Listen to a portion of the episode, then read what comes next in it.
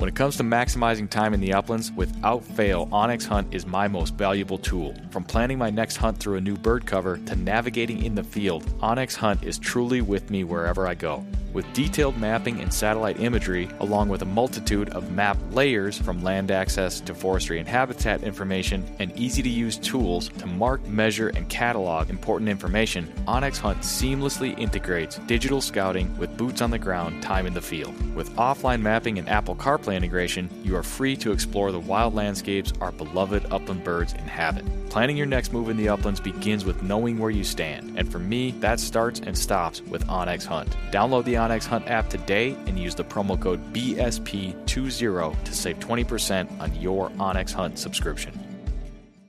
When the miles rack up faster than your flush count, that's when you'll truly appreciate your hunting vest from Final Rise. Built for the uplands and proudly sewn in the USA, the complete lineup of hunting vests from Final Rise, from their all new Summit XT down to the minimalist Sidekick system, are all built upon the foundational load bearing waist belt and low profile shoulder strap system, which allow you to carry all the gear you need and do so comfortably while maintaining your ability to move freely and perform when you need to most. With a complete lineup of accessories and newly released performance field apparel, Final Rise has the gear you need to help you get the most out of every mile and every flush. Final Rise gear is built for the uplands. Get yours today at finalrise.com.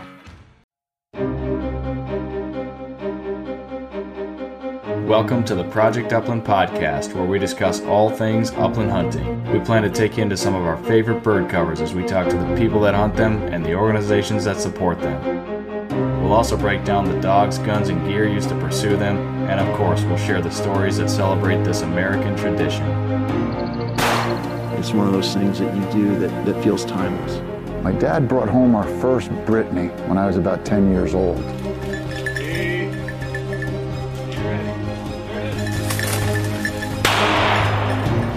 The red gods are calling, and I must go.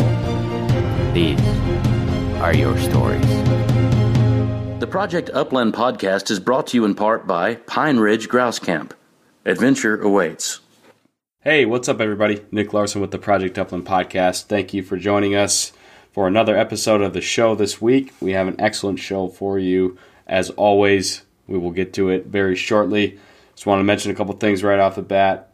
I uh, hope everybody had a Merry Christmas, Happy Holidays. It's that week right now between Christmas and New Year's, so uh, hopefully a slow time, relaxing time for everybody. Spend time with family and friends, and uh, enjoy it before we turn the page on 2017 and, and uh, move into a new year, which should bring some great things for uh, Project Upland, and that's uh, that's a good segue to the next thing I want to mention. Kickstarter campaign. I've mentioned it the last couple weeks if you're following Project Upland, you've probably seen it online. It is, I just checked the page. We are at 71 hours to go in the campaign, and we're well over well over 90% funded. I, I think I think there was roughly 12 or 1300 dollars left to meet uh, our goal the last time I checked. So uh, you could donate anything you want any amount you want. You've got to do a minimum of $25 to reserve your copy of the book, A Bird Hunter's Anthology.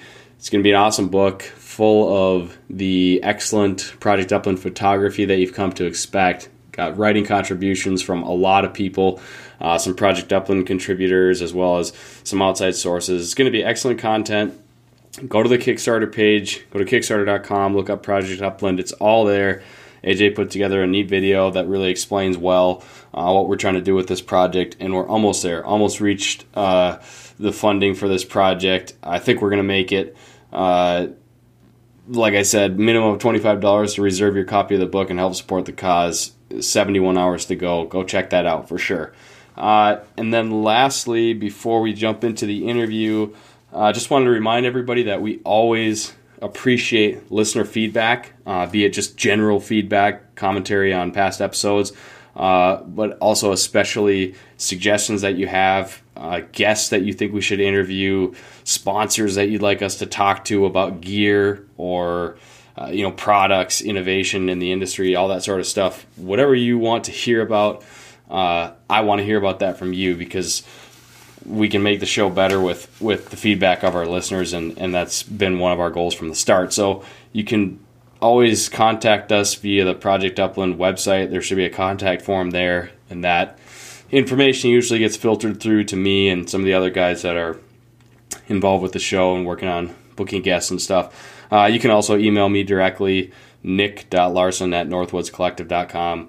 Always appreciate your feedback. Uh, it, just this last week, I got an email from a guy that he's he said he, he hunts grouse in, in one of the southeast states, which, if you're familiar or not familiar, the, the grouse population there has is not. It's really just a, a shell of what it what it used to be, what it what what it once was, and uh, so there's there's a lot of depressed old grouse hunters down there that that are are used to a certain level of hunting, and it's just not there right now, and and we feel for them absolutely. And and uh, he he said he was in a very depressed state about the the state of upland hunting, and he tuned into a couple of podcasts and was reading uh, some of the posts online, and, and said it kind of rejuvenated him and and made him feel good that there were other people out there that cared about you know the the same things that he was passionate about and i think that's really a, it's a common thread amongst listeners and readers and followers of project upland just to know that there are so many other people out there that are passionate about these things. You know, you're not alone. Whether you're having a good season, a bad season, a terrible season, there's other people out there that are probably going through the same things. And, and at Project Upland, we try to be a try to be a you know a melting pot for all those people to come together and share their thoughts and ideas. And and that just kind of leads into uh, feedback from our listeners. And and you know we love to hear that kind of stuff because hey, if we can uh, get somebody to if somebody enjoys an episode of the podcast or a blog post or an article and gets inspired to go do something or you know pick up a new hobby a new bird to hunt that's the kind of stuff that that we're all about and we want to see that continue to happen so uh, please let us know and, and always don't hesitate to share your upland hunting stories and anything else you have for us we appreciate that at project upland so with all that said let's get into today's interview uh, it was a fun one for me today got to interview a good friend of mine. His name is Pat Flanagan, and he is the owner and operator of Border to Border Outfitters. They are a guiding and outfitting service that uh, Pat started and currently runs um, from border to border. The name is pretty self explanatory. He essentially guides uh, from the northern border of Minnesota and Canada to the southern border of Arizona and Mexico. Uh, not necessarily everywhere in between, but uh, but he guides up here in Minnesota and he and he's down in Arizona right now, and he's got a spot uh, in the middle where he stops and guides for a little bit in between. Uh, so we talk about all that stuff. We talk about his business, border to border outfitters. Um, some of you know how he got into it and, and some of his challenges and his struggles and, and his plans for the future and and where he's at. We'll we touch on touch on a little bit of his grouse season in Minnesota. Try to talk a lot about uh, quail hunting down in Arizona. Uh, so I think you'll enjoy that, and I think that's all I need to say. So without any further ado, please welcome to the Project Upland podcast my friend and guest today, Pat Flanagan of Border to Border Outfitters. All right, Pat Flanagan, welcome to the Project Upland podcast. How are you, my friend? Very good. How are you, Nick? I'm doing very well. Thank you for asking. It's uh, it's my pleasure to have you on the Project Upland podcast. Thank you. Uh, thanks for joining us today. Uh, you are well. Why don't you tell us where where where are we talking to you from, Pat? Um, just south of Sierra Vista, Arizona, um, which is pretty much southeast of Tucson. Um, just just got into a brand new place on eight acres. Kind of we call it our little ranch, you know, as a start to something even better than uh, where we're at today. There's a future now we can build with a base, and that's been, you know, my goal for the last three years is to is to have something that I can call home, and uh, we have that here now. Excellent. So yeah, house house on the border to uh, set up set up uh, base camp slash headquarters for border to border outfitters. That's awesome. So you moved in, and uh, you, as we were talking before, you mentioned you've got uh, you got quail in the backyard, right? Oh yeah, yep. We have eight acres, and uh, four acres is just kind of habitat. We'll use that for training and just kind of really, you know, keep the feel of you know Arizona. Uh, a lot of mesquite and grass and the Gambel's quail just just every night it's the same same tune. and they fly right through the chain gang of dogs uh, onto the roosting area. It's funny. All right, man. Well, before we uh, before we jump into things, uh, you were you were out chasing quail today, right? Let's uh, let's hear a little bit of recap of you, you know your last couple of days in the fields because I know you've been you spent some time out. So for people that are interested in what's going on AZ quail hunting, well, this will be a little update for them. Right. Yeah. So um, the weather it's been dry, um, just like it has everywhere else, but today we had a winter storm that came in in the middle of the night and kind of lasted into a about a late morning snow on the tips of the mountains and then a lot of a lot of rain which we need obviously arizona just feeds on rain and the winter rains here you know make for Gambel's and quail uh habitat and hatch and then um the Mearns quail looking for more of the summer rain but anyways we took advantage of that and went ahead and took some dogs out and really what we were just trying to do was have a good time. It's Sunday. I almost guide every single day of the season and uh to be able to go out with your friends or a friend and, and mix and match some dogs and see who pairs up nice. I used it as training. I mean, every day is how do I make myself better? Because tomorrow I have two customers coming in, and uh, I want to perform. But I you know, every day off, I'm either scouting or making a dog better. Today was just about seeing what dogs we could pair up and then go out and enjoy a Sunday. And it really worked out good. Uh, we put up three coveys and took four birds and it was, it was a place that I really don't guide in. So it was kind of personal as far as like the gratitude behind it. Like some of the most steepest, canyonest, just crazy cuts that we have to offer. But for me, that's what I look for when I have time alone. And then to see what dogs, and they did, they performed. Um, I figured out, you know, I'm always figuring out, like Belichick, you know, you gotta be a coach. and I got 10 dogs to coach. So it's like, who's pairing up nice today? Or who's gonna pair up nice this week? Uh, I got a bitch in heat, so that changes things. Um, there's a lot of different aspects in Arizona quail hunting where sometimes we want somebody to go out and find the birds for us.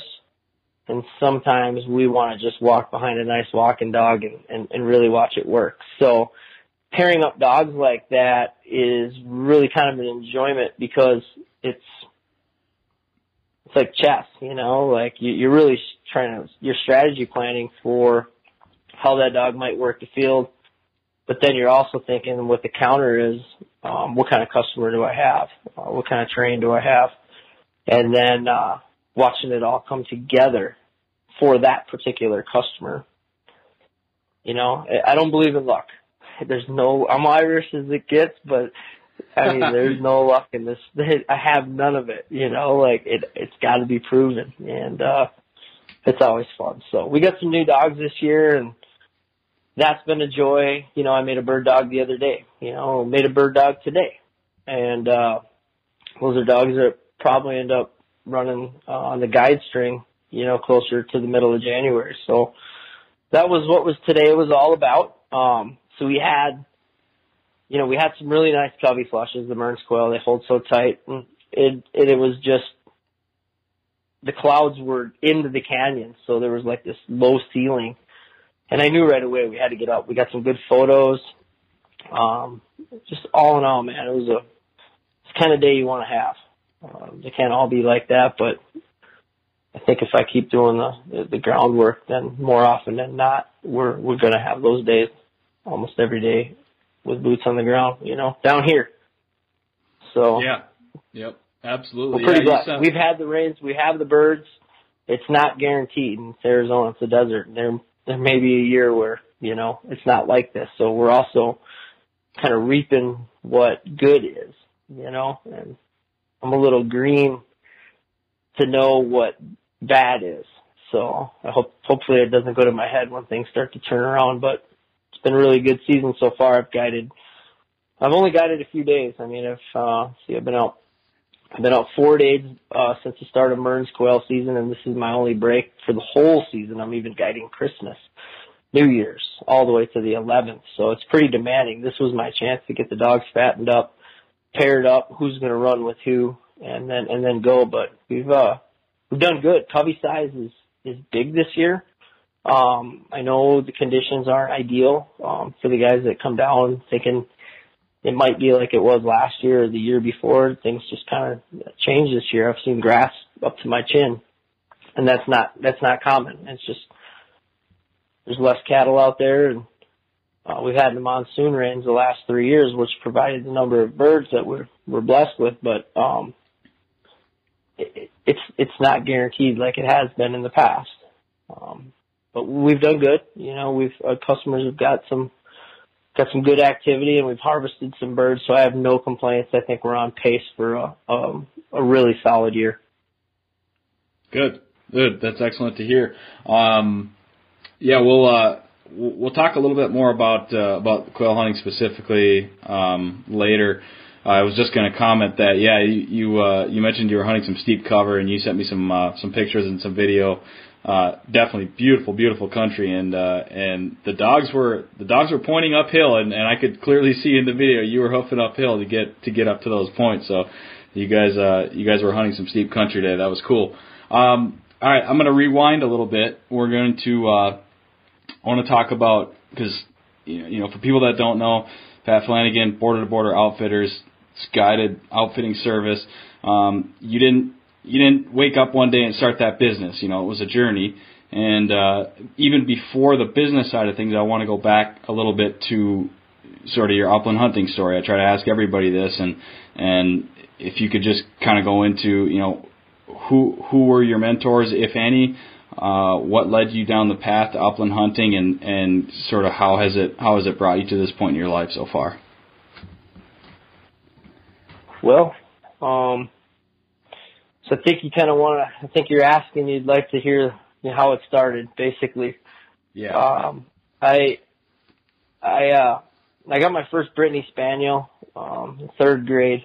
My dad brought it home. His name was Kelly. He was a run of the litter, and uh, that dog kind of became my world. You know, you go home from school, and we lived in an area that had I guess they were they would have been a, like a development, like houses and everything was going up fast and rapidly, and and so like to have this patch of land that that was it had a water hole and, and it was just like I felt like I was in the country, and so I'd take that dog out and run it. Yeah, there was no birds in that field, but I I I pretended there was, you know, and then that's when I I realized, you know, like running dogs was was awesome. So then you know, there was Brittany after that and one after that. And, and, and as I grew older, I realized, you know, these things like do what you want them to do if you have a bond. And that's where I'm at today. Like, uh, it's not, it's, it's about what the dogs do, like the belief in you. So to go back, you know, went, I went to short hairs from there and then I, I realized they swim, you know, and then, but then the problem hit was we moved a lot and next thing you know, I was out of my life. Um, it took me, I think, well, I joined the Navy in 1997 after high school graduate. Um, went right away. I was, I was itching to go. Um, I did my time there. I was playing professional handball a little bit. Like it was kind of coming into form and I went to school down in Southwest Missouri in a college, um, SMS in Springfield, and then I spent, I think I was probably 26 years old. Um, played handball, coached handball after uh, my eligibility was up, but I was always on the grind to work, you know, and it wasn't until I did a roofing storm. That's that's what paid the bills. Um, I've been roofing since 15, and an adjuster that had adjusted an Arabian horse farm where they had overpaid me, and I was like, man, I can't take this. I sent them back the the money that I that that was overpaid, which it was just it was too much. I couldn't accept it. And so that adjuster went to a little town in St. Francis, Kansas, and they needed somebody to roof their community and they didn't have the workforce, but they wanted somebody that they could trust and that was honest. That little decision I made that day changed my life. In 2008, I did 105 roofs in a little town in, in Kansas and they took me pheasant hunting. And let's see, I am 26 years old. Um, it was my, I loved every minute of it, but I, I could never continue it with the, with the living conditions, like apartments, you know, just hunting left.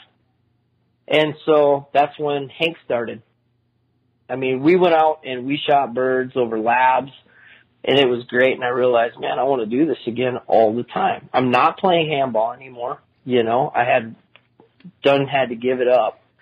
And now I realize that these dogs are athletes and I can be their coach. And but I still have to be in shape to run alongside of them. So in 2008 I got Hank. Jackson came soon after. Then Rita and Tommy and I, and then the business was born. I realized I realized that, you know, I'm not I'm not a I'm not a hunter that just wants to go out with a few dogs.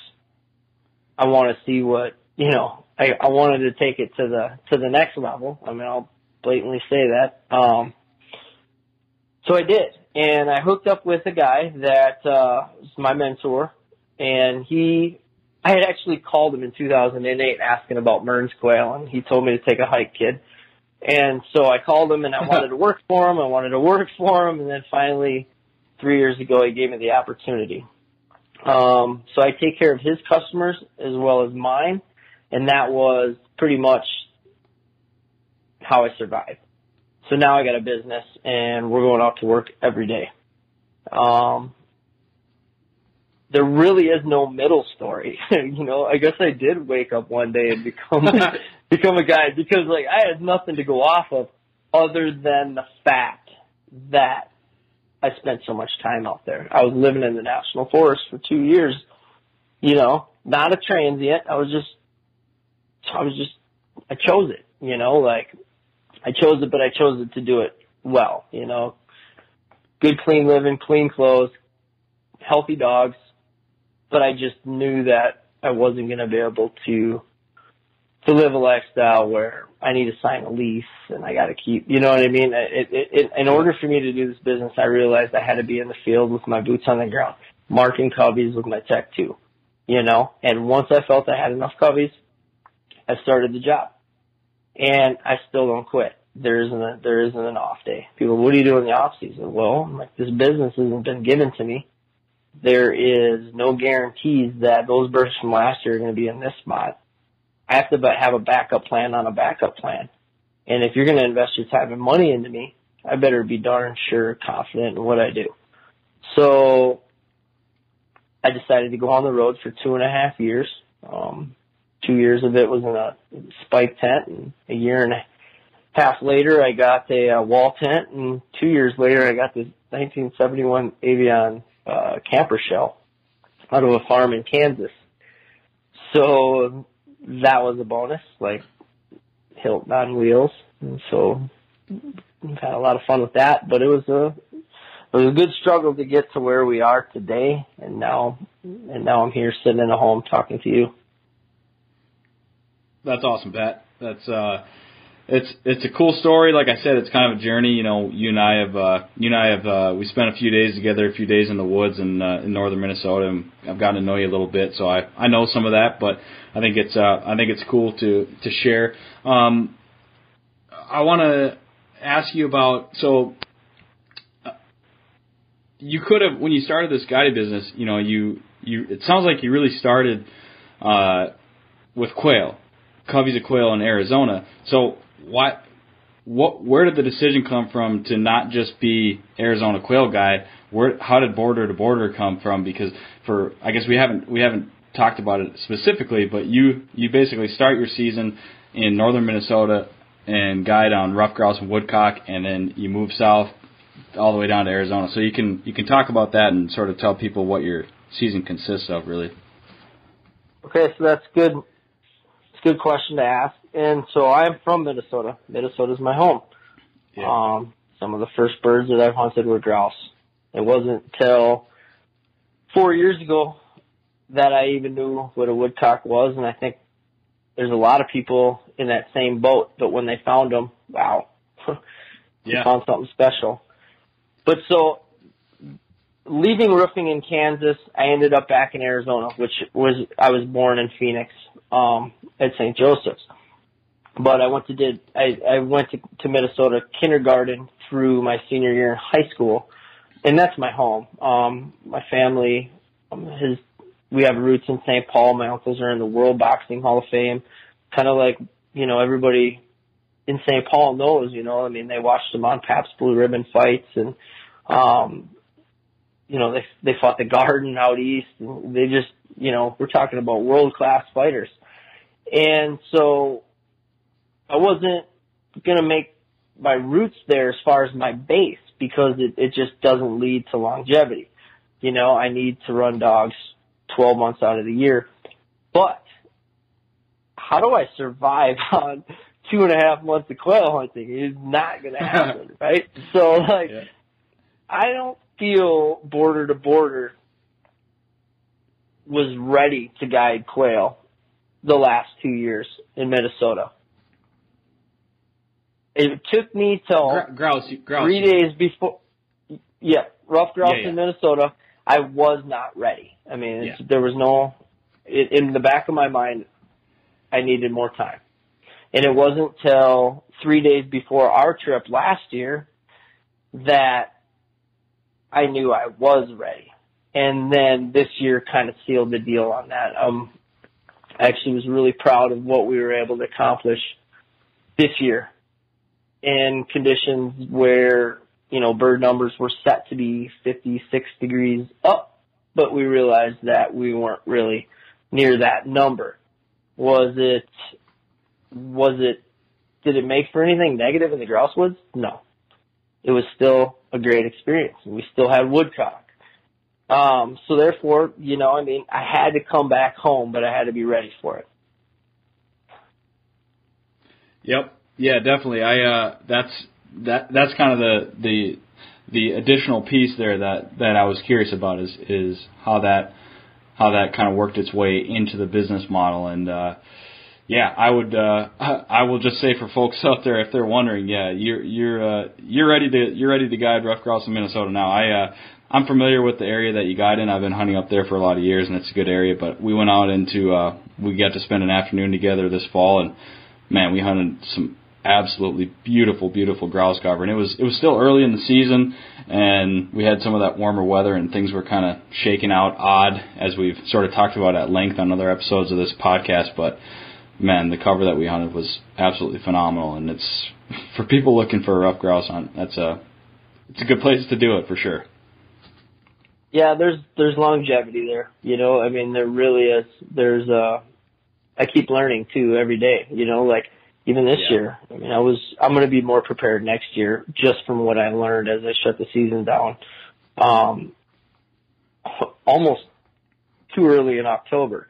Um, but yeah, so it to, and and then to go back, one thing I'd like to I mean, border to border outfitters started on the border of Minnesota not for upland hunting, but I wanted to take people into the Boundary Waters canoe area. I mean, that's really how it started. And then I realized, well, I don't have a place for these dogs when I start to go paddle in. So, like, maybe I should just focus on the dogs. And so that's that's it.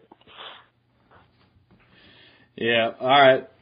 Good deal, man. So, all right. So we've got the borders established. We're you you're guiding rough grouse in northern Minnesota and woodcock, quail in Arizona. What's in the middle? Because I know that you don't just go right from Minnesota to Arizona. What's uh what's that middle piece of the season? That's a that's that's a short, special, very special place. Um, that was actually brought to me from a guy on Instagram that said, "Hey, there's a there's a great place that you could take advantage of that that I think needs you, and it's got shelf life." And so, Court Ranch in Goodland, Kansas, it's just east of Goodland, Edson. The place is historic. I mean, it's it's small. I mean, we got four thousand private acres, all wild birds. Um, it's the setting. I mean, you are basically when you show up in your car and you park it, and I tell you, hey, there's no phone service, there's no internet, and really, you know, you're just gonna hunt, go to bed, maybe hang out, have dinner, and everybody's okay with it. You kind of go back in time.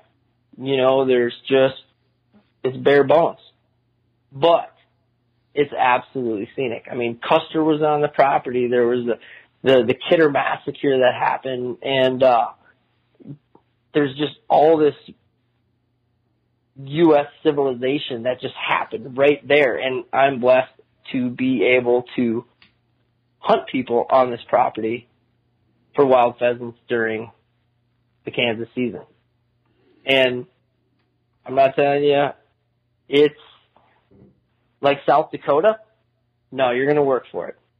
You're going to work, you're going to walk, you're going to grind, but you're going to enjoy yourself. And, uh, you're going to be in some beautiful country. And the birds are truly wild. Um, this was the first year that I really went after it and I still toned it down because I have to leave, you know, right in the first early December to guide in, in Arizona. So I'm not really taking advantage of only maybe three weeks. Um, and, and this year it was just, it was warm. So those first three weeks, you know, they were trying, but the birds are there as of yesterday and, uh, the place is special. So I love being there and I'm, I'm really, I'm really blessed to grow that property too. They gave me an acre of land to do what I want. I have, um, 10 kennels built in a safe, wonderful Quonset hut and it's inside, um, 65 yard by 35 yard wide exercise pen. I imagine a whole training facility in the next two years. You know, I cleared everything that was probably 10 feet over my head and 70 years old. and, you know, I did that this, I did that this summer and, uh, I made it ready and I, I, I, I took what was given to me with three tools, a shovel, a pickaxe, and a sledgehammer. Oh no, a steel rake. And I swear, I tell you, I moved five tons of dirt and rocks with that steel rake and it held up. And in 14 days, I had my dogs in, in a really nice place that'll last for a long time. And two, we'll add that on so when the customers want to come in with their dogs, um, they'll have a, you know, a run with, uh, barrels and hay and, you know, good warm, clean place to keep their dogs overnight because they're not allowed in the lodge. Yeah, gotcha. All right, cool, man. Um, so covering a little bit of ground here. The uh, so your season starts mid September, rough grouse in Minnesota. When does quail season end in Arizona? When does your season wrap up? It's late season ends February 11th this year, so pretty much base uh, 10 days into February. Okay, so you're looking at you you basically uh, it's a five month season. So really, really, you know, some people maybe think of their hunting season as you know, couple two three months maybe, and so I can see where where people might think, hey, what the heck does this guy do in the off season? You know, but so I mean, you do have a quote off season, but really your your hunting season is is five months right now, and I know you guys I know you guys have some other things in the works that we could uh, could maybe talk about, but um next thing I want to ask you is we've talked about border to border. We talked about sort of how you wound up here, and I know the enjoyment you get out of your dogs and watching those dogs learn, grow, develop. But talk about the enjoyment or what you get out of guiding the people. You know, your clients, your friends, the people that you take into the woods you know, maybe it's watching them shoot their first bird over one of your dogs. Talk about some of that stuff and kind of what you get back from from border to border outfitters. All right, thanks. Um, yeah, so it has to be in order to be successful for the customers, you have to enjoy it, and you have to enjoy what their emotions are with them. Um, how do you give them emotions? Well, you either give them a good time or a bad time. And so I don't know if I'm, I guess maybe I am lucky, but in the three years I've done this, I haven't had a bad day in the field. I can't believe it's not. It shouldn't even be true that I said that. But I've either had the most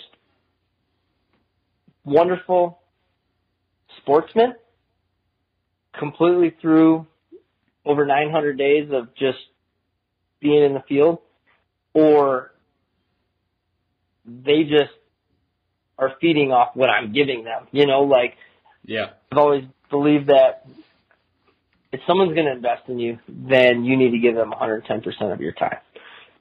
And it's not easy, but it comes naturally for me. And I don't know if maybe it's because of my childhood growing up. Like I was always around older people listening instead of running my mouth. And in doing that, I learned really how to act. And I believe that when you're guiding, you're you're not just you know a guy with a handheld and dogs on the ground. You're you're you're a tourist or you're you're like a tour guide or you're a database for having to ask answer all the questions that they have or you know or putting them in position for you're you got to be a dictator um, I guess really you know I mean you have to play many sides it's like such a psychological psychological stand of how do I act for this guy? Next day you got another guy that may need a whole nother act. So are you and now oh, I'm an actor? Well, I like to be me, you know, like I don't like to change who I am regardless of anything, you know? And so I think that's the best attribute that I can give the customer is that I'm glad you're here, you know? I'm not tired you know, I'm ready for your day. I'm prepared for your day. I'm prepared for your hunt. And I'm prepared for you. You know, like I'll handle anything you throw at me. And I'm going to come back with something to get you back on pace. You know, let's say we're having an hour and I'll tell you, you come to Arizona, we're going to walk for an hour and you ain't going to see a bird. But you can either make it a big old boring lull or you can have a good conversation and talk about what's to come. And usually what's to come is, is good things. And that's where we're at. I'm not, I, I closed my season. I'm done. I can't, I can't accept a customer this year. I've got customers coming in for their fourth time in three. I got a guy coming this week with his father. His dad's 81. Two years ago, they shot three triples off the Covey Rise. And on the last one, on the last one of the last day, we had a snow. And a covey of quail came up and they put a triple down and the tears came down. And I'm like, you never know when's the last covey rise. And I've done that now. Fathers and sons, husbands and wives. And those moments never go away. And, you know, we're all here because of Instagram and we got all these pictures that we'll probably be looking at when we're like 30 years from now drinking a beer on a tailgate. like, remember this? But those moments, those moments that you just don't get to paint a picture of unless it's between your ears, you know, and that's kind of what I want to, I want to offer. You know, I'm, I'm not a killing artist. I'm just, a do- I'm just a guy that, uh, likes to run his dogs and, and hopefully you enjoy the way I run them. Yeah, yeah, that's uh that's a really good point. I mean, you know, there's so many of us that are that are so deep into upland hunting. I mean, you know, talking about the experiences that we had in the field is is half, if not if not more than half of the fun. You know, for the for the rest of the year when we can't hunt. So I mean, for you to for you to be able to have, you know, it's you know, it's not like you can you can't take it for granted. I mean, in this your business takes constant work to keep it up and running, but when it's when it is up and running, you get to spend you know countless days in the field with all sorts of different unique personalities and and people eh, from different walks of life and different backgrounds and you get to see them you know you're sharing in in their upland you know experiences and those moments that you mentioned. So i, I got to imagine from a guide's perspective that's has to be you know some of your biggest highlights you know of the season when you think back. That's the stuff you're going to remember as as you really alluded to Yeah, one hundred percent. um That's all right I kind of got lost in that whole thing. Like I was just like, man, I'm sitting here, you're talking and rambling on, and I was like, "Broop, broop," and I'm like, I'm sitting here just having a daydream session, so I apologize. Go ahead. oh, that's that's all right, man. That's all right. It's it's it's easy to do. I often uh, often find myself on many a day uh, lost in in thought about the uplands when I should be thinking about something else. So, um, oh oh yeah, I wanted to something you mentioned uh, when you were talking is that you know, I totally understand where you're coming from when you talk about having to be a dictator in the field or or something else because you know I've I, I don't guide obviously well I guess I've done a little bit of volunteer guiding and and have had really good experiences with it but even even if I'm taking somebody that doesn't have experience hunting over a pointing dog you know it's you never know exactly how somebody's going to approach a point and they they may have not the slightest clue on how to approach a point. So you really have to sort of, you know, when you're when you're taking care of somebody else out there in the field, you've got to, you know, you've got to help them out, and you have to, you've got to. Some people are really hesitant and tentative, and that doesn't always work, especially in the grouse woods. Uh, you can speak to that uh, as far as the quail coveys go a little bit better than I, but that's uh, that's a big part of it is sort of managing managing the actual hunting and and working people around the dogs to set everybody up for success. Yeah, in, every single point has a different scenario. You could be in yep. Montana on a prairie point. You could be in Minnesota on a grouse point. You could be in Kansas on some running roosters, or you could be in a canyon with oak trees on some really tight holding quail. And you know, how do you optimize the best uh, results for positioning for a shot? Um, and then that's where the respect comes in, and you start have to act like a guide again. You know, um, I'm not used to telling a guy that is so successful in his life. I mean, his resume speaks. I should be calling you sir. I should have the most respect for you. But I'm sitting, that all changes, man. You are just a hunter when you get in my truck. and I don't care what you did. I'm going to talk to you the way I need you to perform. And, uh, that's kind of a funny kind of turn off switch for me because I wouldn't do that outside of the field. You're in my world now. So, and that's like a mutual respect. They, they know that. They want that out of their guy. You know, they, they need that direction. Um, and I love, I love it. I love it. You put, especially in quail. I mean, you get a Mearns quail, so they got this thing called the the, the I do the belly flush, and I, I really want to get a whip this year, but I don't I don't have it yet. And I think by the end of the year I'm going to be whipping my flushes. But so I do these like I get down and I do these these kind of these crawls, you know. Um, I want my dogs to stay standing, and so how do you do? How do you get in there and flush these birds and keep the guys shooting safe?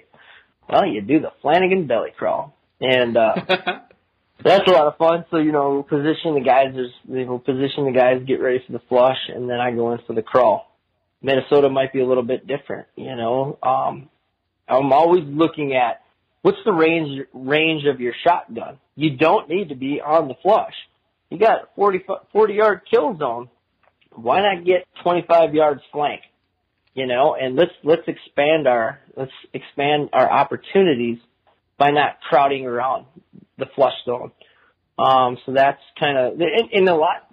To be honest, I did I did some days with Steve Grossman last year, and I've never had a mentor in the field. So everything that I've done naturally or just picking it up as I went was all based on success and failure of what worked and didn't work in the past.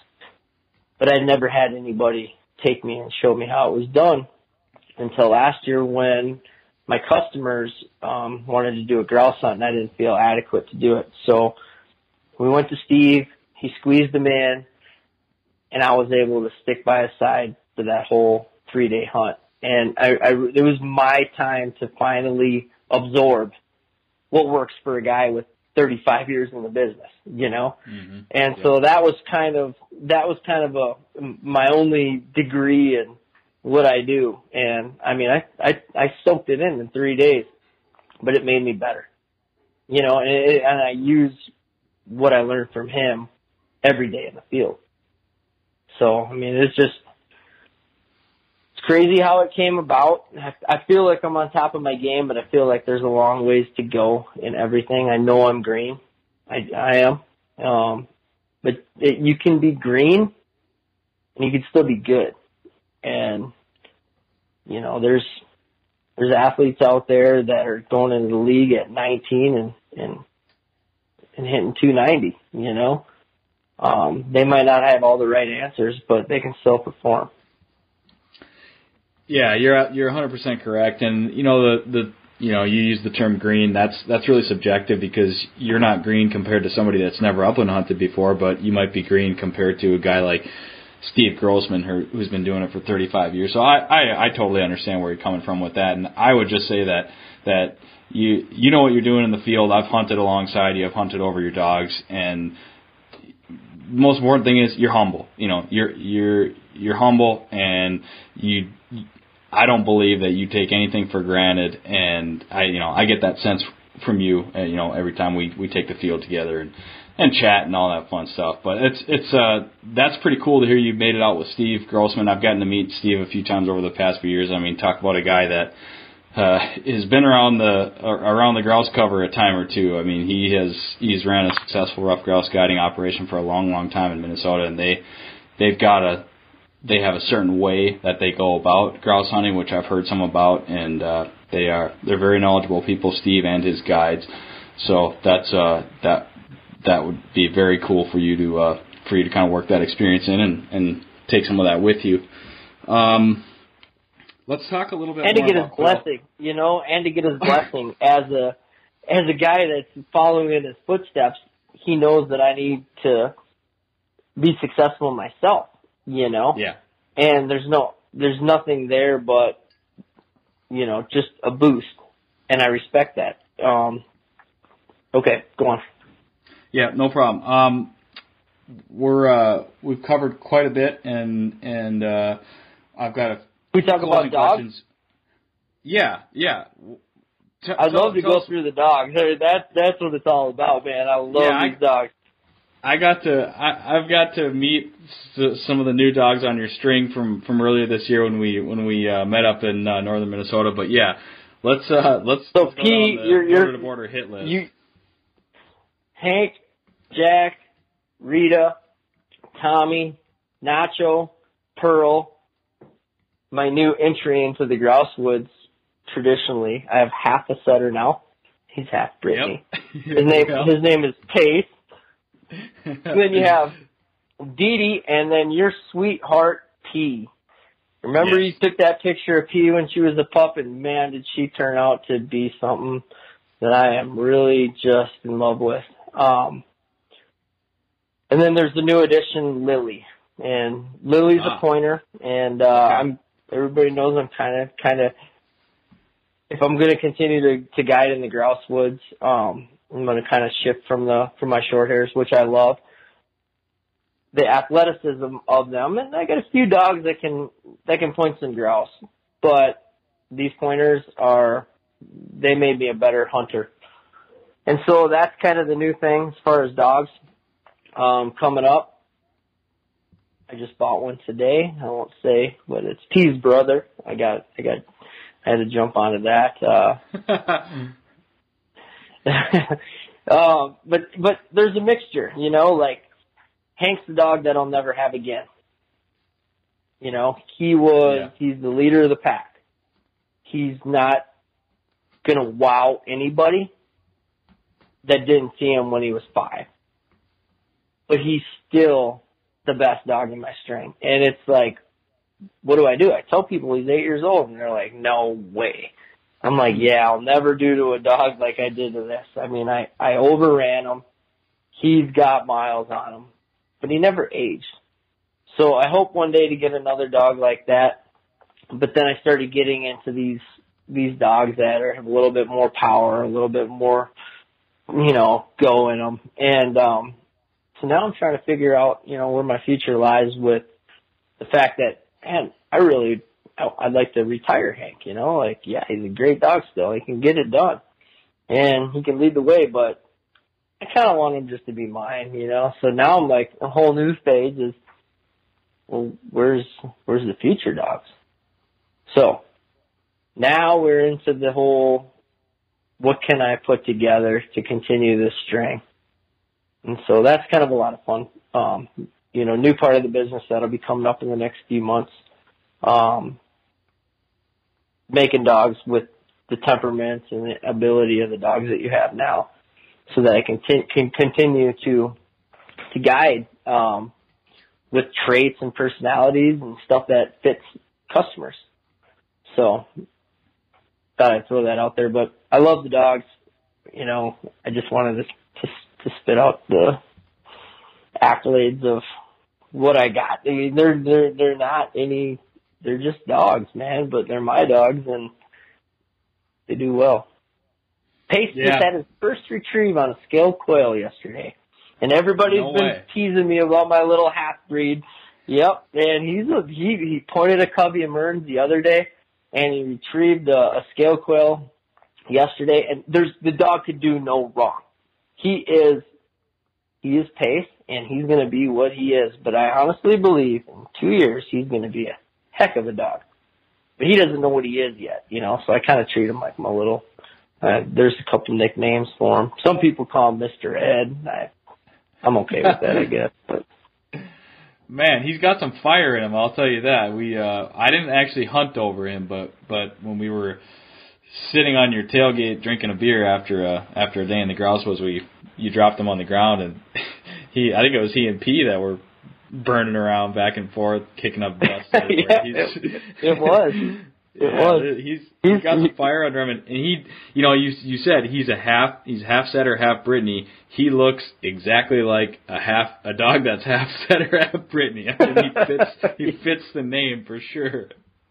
Well, I was guiding a turkey hunt this year, and we were sitting up against the hay bales, and this guy, um, he's got a name in the business, and he's he's been through some dogs, man. He's he's seen it all, and uh, he said, you know, the best guide dog I ever produced was a half setter and a half Brittany, and he goes, I couldn't keep them in stock. And the guys from Deseret, Texas, called me one day later, and he goes, get down here, and I'm like, why? He's like, I've got a half setter, half Brittany, and you gotta have them. I'm like, oh! It was like the stars just came down and shot me with a with a dose of half setter, and half Brittany, and he's just he's a lot of fun, man. I I can't wait to just watch him grow. Well, the uh, the Project Upland audience heard it here first. If they're looking for the best best bird dog, it's it's a half Brittany, half setter. we'll, we'll let people take that for what it is, and they can go out and find one if they want one. Uh, man, all right. Let's. Uh, I want to ask you a little bit about because I know that uh, you know border to border outfitters. You guys have uh, you got some things sort of in the mix, and you had a you had a really good year this year, I, I believe, as far as you know the actual business and uh, and some other things going on on with it. So tell us uh, kind of uh, what what's what's the outlook for for border to border outfitters, and what does uh, 2018 look like for you? Oh, 2018. Um, I'm excited. Uh, we did, I, did the Ruffed Grouse Society's national hunt last year, or, or, or this, this October, and, uh, it worked. It, it was, it was the most cool, it was the coolest thing I've ever been a part of. And, uh, I auctioned off a hunt, um, at the, at the banquet, at the auction, and it was so much fun to watch people bid on that, you know, and it just kept going up and up and up and I'm like, keep going. And so, so I think that was really good. And, and the showing, you know, like I put, I brought birds back to the tent each night. So like, I, I look forward to, you know, I always end in February and what am I doing? I'm looking forward to late September, you know? Yep. Um, Yep. as far as growth, I'm really just going to focus on the three areas that, you know, I have in my base. My phone, Minnesota, Kansas, Arizona. Yeah. Um, we're gonna, I think we're on pace to do about what we did last year, um, on quail. And, and then as far as, as far as growth, um, there's two, there's two members of the team that, uh, have made life changing, you, you know, uh, decisions and uh, I can't do it alone anymore. And so Border to Border has is now a team of three, and we'll release who those folks are um, in the upcoming. But uh, Cool. I, I love where that's going, and it's a merger of dogs, and it's also going to help me with the overlapping portions of the season. So now, like when it's time to come down and open up Mearns Quail, um, we're still operating in Kansas. You know, the best hunting is in December. You know, I mean, why not continue that? Um, as far as Minnesota is concerned, I'm just going to build on what we have. The resort, the lodge is it's phenomenal. It, I mean, that's the best thing about booking a trip with Border Border. You sleep really well. In Minnesota, the food is phenomenal.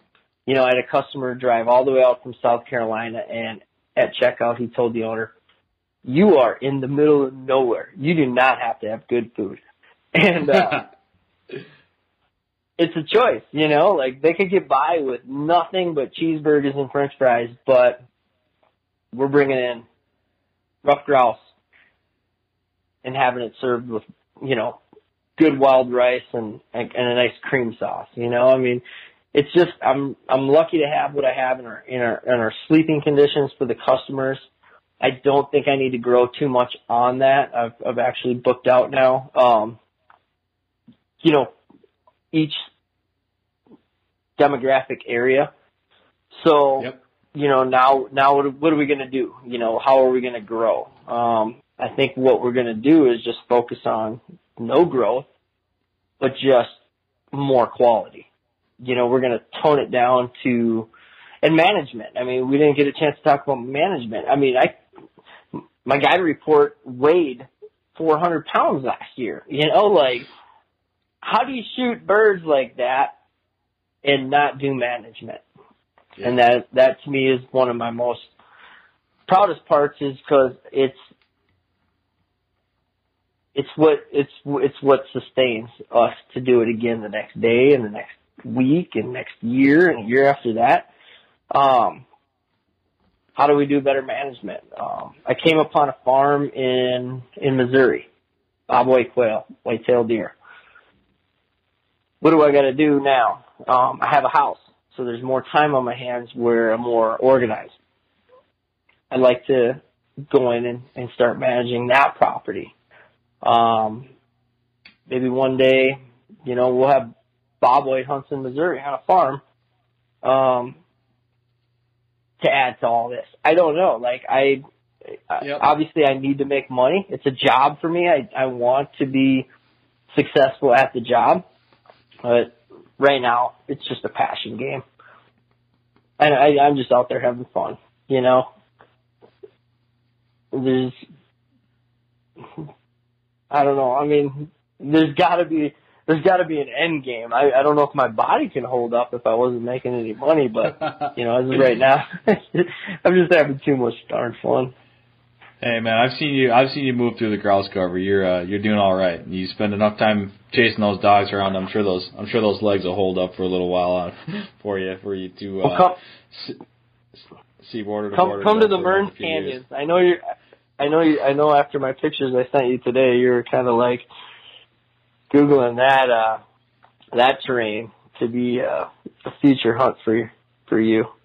I was indeed. Love man. to have you. uh, And if you do come down, you have to bring Garrett. It's a it's gonna, we're gonna have a little four horseman hunt, you know, and uh Yep. I'll put you guys out on the back forty.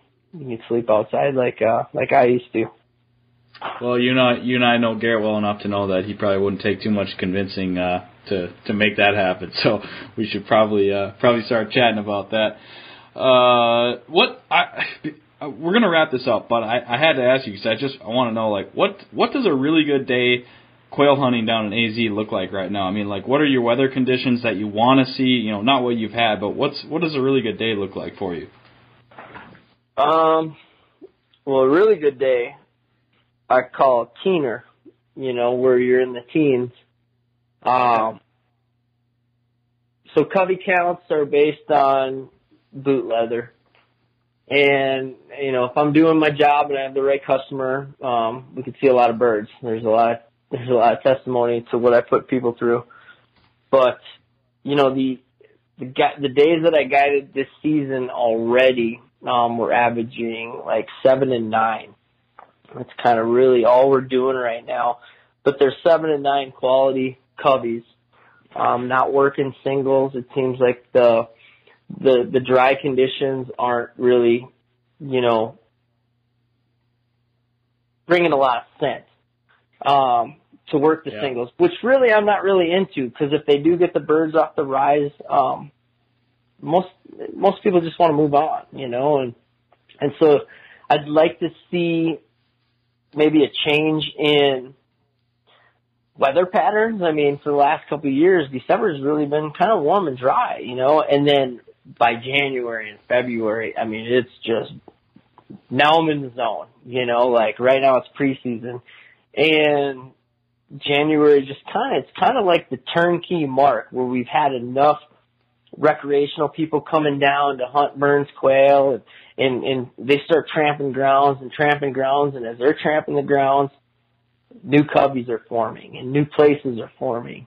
And then that's where I come in, you know, like kind of like to think that, yeah, I can kind of elude the general population and kind of go back and, and give you an experience that's all to yourself and your, in your hunting party. Um, and I, I think that's a big reason for the success that I have, you know, like it's, uh, I welcome everybody that comes to Arizona because we have enough land and we have enough birds.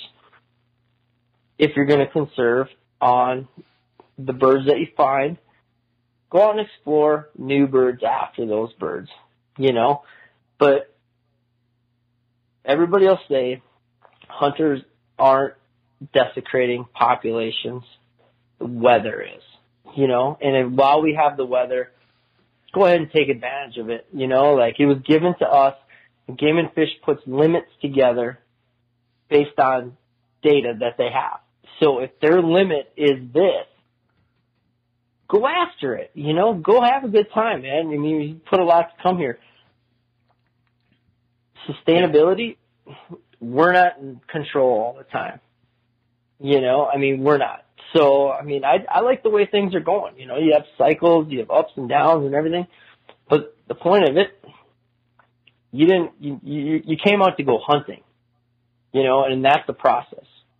If all it was was squeezing the trigger and having a dog bring back a bird, well, you just lost most of it, you know? So Yeah. even if it's a challenge, it's the best challenge in the world, you know? Uh, I just think that I'm not into the whole cycle thing. And again, maybe I'm riding the, riding the waves of, uh, better bird numbers. You know, we'll see when it goes down. Throw me on a podcast in a couple years after a drought. Maybe I'm asking you for a job. yeah, we'll see. We'll see if that day comes, but we will get you back on the podcast for sure. Absolutely, I'd love to have you back. Oh, Well, man. man, we uh we covered we covered a bunch of stuff. We kind of uh we kind of wandered to and fro, kind of like we were following a good dog through some good cover, and uh Yeah, covered a bunch of it. But uh what just uh if if people want to get a hold of you, get in touch with you, find out more about border to border, that kind of stuff, where's the best place to go? borderborder.com or excuse me, border to border outfitters.com. Um, I love the Instagram stuff. Follow me on Instagram, border to border outfitters.